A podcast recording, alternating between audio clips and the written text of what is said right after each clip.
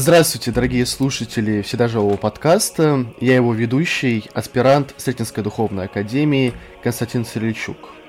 Наш подкаст посвящен церковнославянскому языку. Здесь мы делимся своими размышлениями над литургическими текстами на церковнославянском языке, рассказываем об истории церковнославянского языка и его связью с русским – по сути, мы занимаемся популяризацией церковного славянского наследия русской культуры. Мы хотим, чтобы литургический язык нашей церкви стал ближе для большого числа людей. Наш проект «Всегда живой церковнославянский» активно развивается в самых разных социальных сетях. Мы пишем статьи на Яндекс.Дзен, мы завели свой канал в Телеграме, свою страницу ВКонтакте, ну и, конечно, записываем свой подкаст на самых разных платформах. Наш новый выпуск посвящен размышлению над стихирой праздника Благовещения.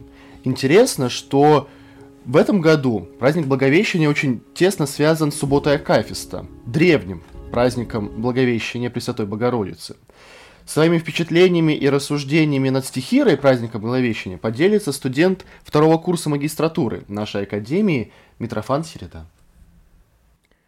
Дни празднования Благовещения мы часто встречаем в течение Святой Четыредесятницы – Седмичные богослужения постной триоди не имеют праздничных знаков и совершаются особым чином. Праздничные богослужения редки, и поэтому с особой радостью мы подходим к их совершению. Суббота Акафиста, Лазарева суббота, вход Господень в Иерусалим и праздник Благовещения особенно ярко отражаются в церковной жизни каждого христианина. Праздник Благовещения относится к двунадесятым праздникам. В разных литургических традициях древней церкви праздник Благовещения совершался с некоторыми различиями. Так, например, в Иерусалиме 5-7 веков службу совершали на четвертый день Богоявления. В церковном обиходе есть такое понятие, как Кириопасха, Господня Пасха. Это связано с датировкой в византийской традиции трех важнейших событий человечества – первым днем творения, Благовещения и Воскресения Христова – понимании Константинопольской церкви истинная господственная Пасха совершается в 25-й день марта.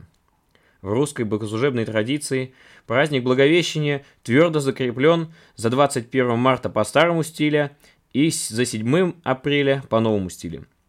И только устав совершения праздника каждый год изменяется.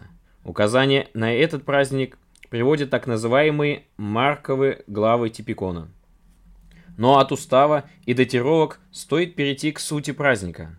Воспоминание событий Благовещения началось еще в первые века христианства. Особое почитание этого дня сложилось во всех древних церквях, что отразилось и в святоотеческом учении, и в многочисленных гимнографических текстах, посвященных этому событию. В начале праздничных служб на вечернее Благовещение поют стихиру, которая особенно выделяется в русской богослужебной традиции – Текст данной стихиры небольшой, но чрезвычайно точно и торжественно передает суть праздника. Совет привечный, открывая тебе от раковицы, Гавриил предста, тебе лобзая и вещая, радуйся, земле ненасеянная, радуйся купино неопалимое, радуйся глубино неудобозримое, радуйся мостик небесем приводяй, и лествица высокая, юже Иаков виде. Радуйся божественная стамна манны, Радуйся разрешения клятвы, радуйся Адамова воззвания с тобою Господь. Представлена эта стихира в знакомом каждому православному христианину виде. Первая – повествовательная часть, и вторая – прямая речь, вместе образуют текст, напоминающий икосы Акафиста. Сначала обратимся к первой части. Как кажется, в ней сосредоточен основной замысел – Первое слово «совет» в греческом оригинале представлено словом «буле», что означает «много схожих значений». Но сейчас проанализируем слово «замысел». Стоит оно в винительном падеже, а значит Архангел Гавриил открыл Деве Марии замысел о ней. Но какой замысел? Замысел предвечный. В этой повествовательной части отображается событие, описанное в первой главе Евангелия от Луки – шестой месяц по зачатии Иоанна Предтечи послан был Гавриил в город Назарет к Деве Марии, чтобы возвестить ей, что через нее родится Господь Бог. Замысел предвечный – тот, который был до того, как что-либо начало быть. И через данный замысел все и начало быть.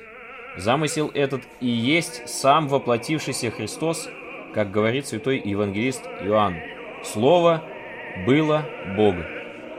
Теперь рассмотрим Буле в значении некого совета, который был до сотворения веков.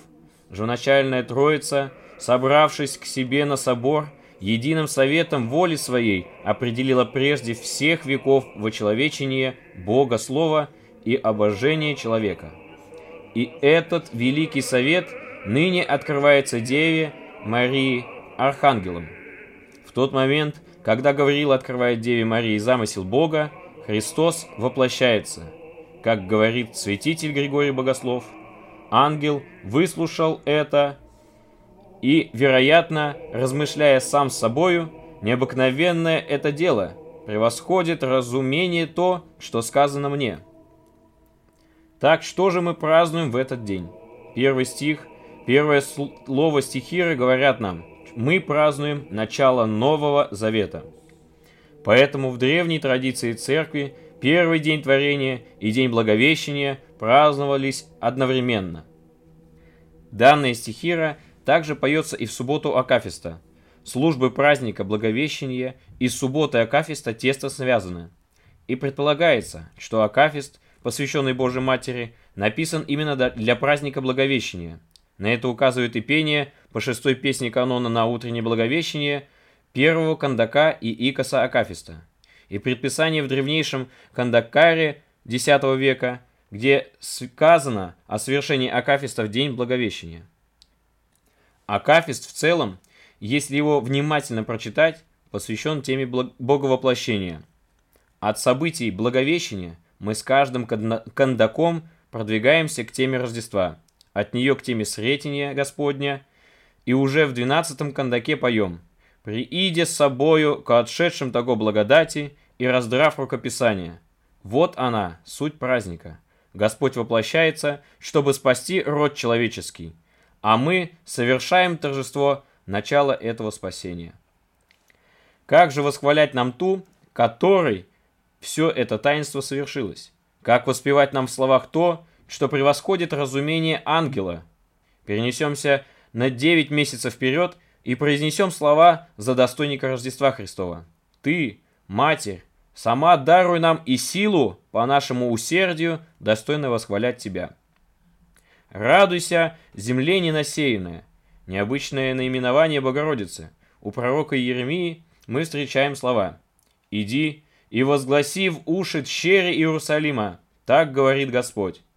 Я вспоминаю о дружестве юности твоей, о любви твоей, когда ты была невестою, когда последовала за мною в пустыню, в землю незасеянную». Через пустыню пришло избавление избранному народу от египетского плена – Через Матерь Божью пришло ныне нам избавление от греха. Пустынею, которую не возмущала жизнь человеческая, называет гимнограф Богородицу. Она была без осквернения, чистая, непорочная дева, и как капля, каплющая на землю, так как в ней воплотился Христос. Сим ясно представил нам пророк человеческое рождение, совершившееся без шума, крайне безмолвно и таинственно, пишет блаженный Феодорит Кирский. «Радуйся, купино неопалимое!